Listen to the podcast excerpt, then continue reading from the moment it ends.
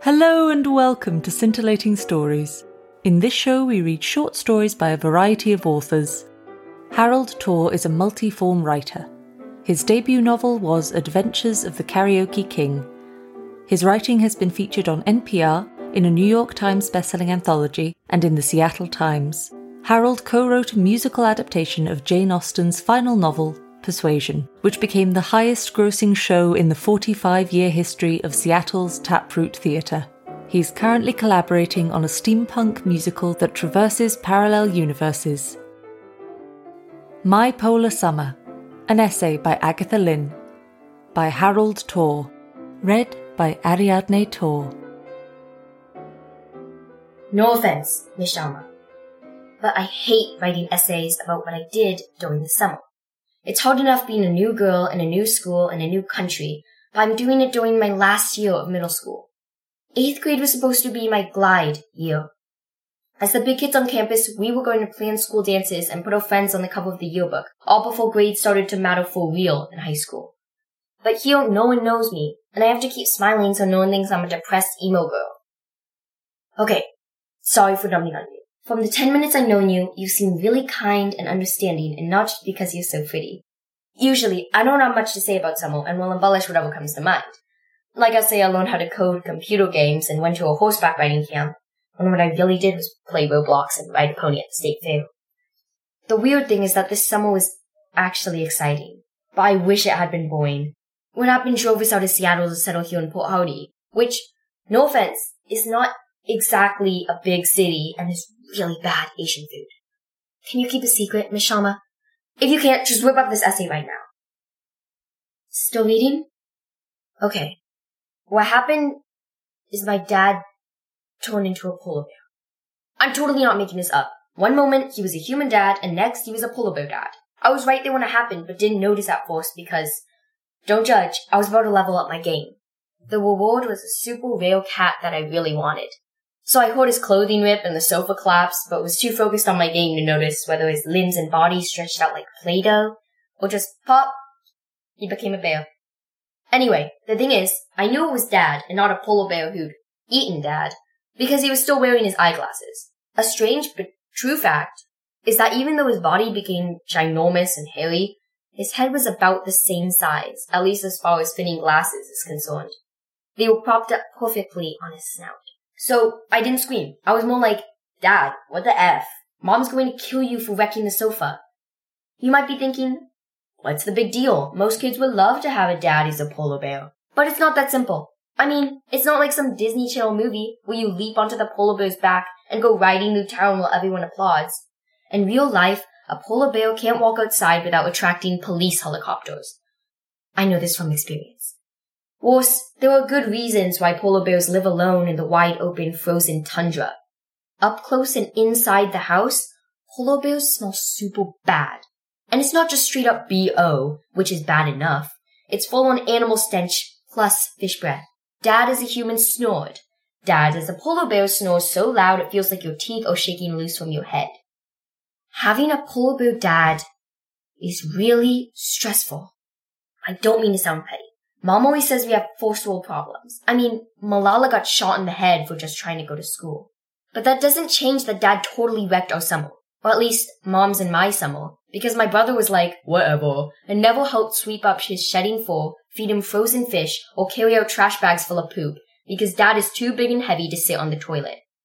Mom has been totally valiant, even sleeping in the same room as dad, the polar bear, with a white noise machine going full blast. But polar bears can't drive you to dance class or your brother to soccer practice. Polar bears can't cook dinner or make the bed. Polar bears can't change light bulbs or fix a dripping faucet. I know why mom kept blowing up at us over the summer. She suddenly became the sole breadwinner and had to call dad's work to say he had checked into a drug rehab center in the California desert. Dad was bummed about becoming a polar bear, but compared with what mom had to go through, he had it easy. Why was it so hard for him to stay out of sight? Mom installed air conditioning downstairs, had blocks of ice and fish delivered daily. She even set up her iPad so that Dad could tap flashcards with his nose when he wanted to communicate with us. But late at night, Dad paced back and forth like he was locked up in a prison. He would nudge aside the curtains and look out at the moon, whining as if he was the loneliest creature in the world. even though all of us were right there in the house. So don't tell my mom. But I was the one who let him out. It was nearly midnight. Everyone else was asleep, but I couldn't sleep with all of Dad's groaning, sighing, and pacing. I mean, he promised not to leave the yard. So it's not really my fault he didn't listen, is it? Our house was two blocks away from the ferry terminal, so as soon as he was out the front door, he was off like a bolt, leaping off fence and loping down to the beach. By the time I made it to the waterfront, he was swimming out into the Puget Sound. By the lights on the ferry dock, I could make out the wedge of his head above water, an arrow heading seaward, growing smaller and smaller. And no matter how furious at him I felt, I got scared that maybe he was swimming away from us forever. So I was relieved when he returned, carrying something heavy in his jaws. Relieved until he hurled a dead seal at my feet and began devouring its intestines right in front of me as if he was gorging himself at an all-you-can-eat buffet. Ah, I can still see Seal's vacant, liquid black eyes staring at me in an accusatory, I can't believe I'm dead way. But I didn't have time to let that register because some nosy person on the dock was using his phone to live stream the whole thing. People yelled at me to run away because Dad's fur was covered in blood and they thought I was next, as if a polar bear would bother with a scrawny 13 year old after eating a whole seal. And then came the propeller roar of a helicopter and we had to hide in the ravine. By the time we slunk back home, it was nearly 3 a.m. My mom and brother slept through the whole thing, which, if you know them, isn't as surprising as it sounds. But they couldn't ignore those annoying emergency alerts that pop up on your phone even when you've turned off notifications. Danger, polar bear loose in the neighborhood, stay indoors until further notice. Heavily armed, armored police officers came pounding on doors and peering in windows. My brother was annoying and unhelpful. We should just put him down. Dad wouldn't want to keep living as a polar bear, he said, as if Dad weren't sitting right there in the room with us, looking as guilty and as sad as a well-fed polar bear could possibly look. I wish Dad would have swiped him with a paw. Not to kill him, just to remind him that he was being a jerk. That's when I said, Mom, why don't we give him to the zoo? They can take care of Dad better than we can. I mean, we were all thinking it. I just happened to be the first one to say it out loud. And it wasn't like Dad disagreed. He just sat there and covered his eyeglasses with his paws. We made up a story about finding him in our refrigerated basement and we tried to make him look less threatening by dressing him in a sweater vest and a straw hat. But the zookeeper still tranquilized him and dragged him into a windowless van. I can't get the image out of my mind. His head bouncing down the front steps. Objectively, it's way better for a fully grown polar bear to live in a zoo rather than in an air-conditioned basement. Dad's enclosure was huge.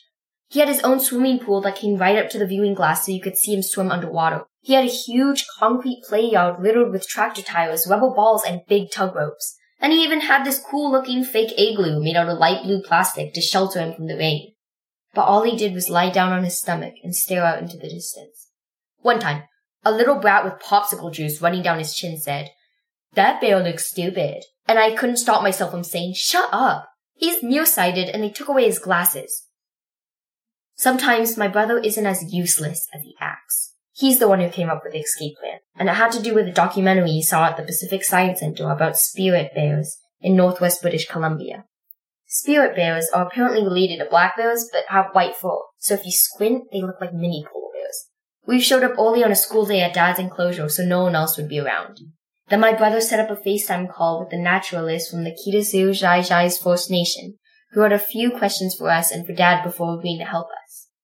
We sent them hair and blood samples. They forged a birth certificate and medical records that showed Dad was a spirit bear afflicted with giantism, which is what wrestler Andre the Giant from The Princess Bride had. Zoos are super sensitive about their history of going on safaris, killing animal parents, stealing animal babies. So even if they were convinced Dad was actually a polar bear, they felt huge pressure from protesters to send Dad back to rejoin the spirit bears in his adopted ancestral home in the Great Bear Rainforest. That's how we wound up in Port Hardy. It's a few hours away from dad, but mom needed reliable internet service and to be near an airport, and my brother wanted to continue to play club soccer. This way we can still visit dad every weekend, and he's got a lot more space to swim and hunt. We're thinking of applying for Canadian citizenship. Mom says it depends on the next US election and whether the Handmaid's Tale starts happening in real life. For my part, I'm getting used to things, even if Canadian food is a little bland. Poutine's okay, but gives me a stomachache. So, that was my summer. It was kind of interesting, I guess. But I'm hoping next summer will be less eventful. And Miss Sharma, please don't make me read this essay in front of the whole class. I'm trying to fit in. Agatha Lin. Thank you so much for listening. Our Halloween competition is open till the 1st of September. We're holding a competition to hunt for truly haunting writing. Entries should be prose fiction, non fiction, or poetry, and should fit the theme of Halloween. Think ghosts, ghouls, and goblins, witches, werewolves, and warlocks. The winner and runners up of our Halloween competition will receive a cash prize and be featured on our podcast each week in October leading up to Halloween. Find out more details of the tricks and treats on offer on our website. There will be a link in the description. We're just dying to read your submissions.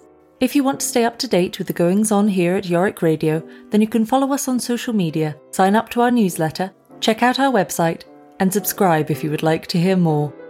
This has been a Yorick Radio production.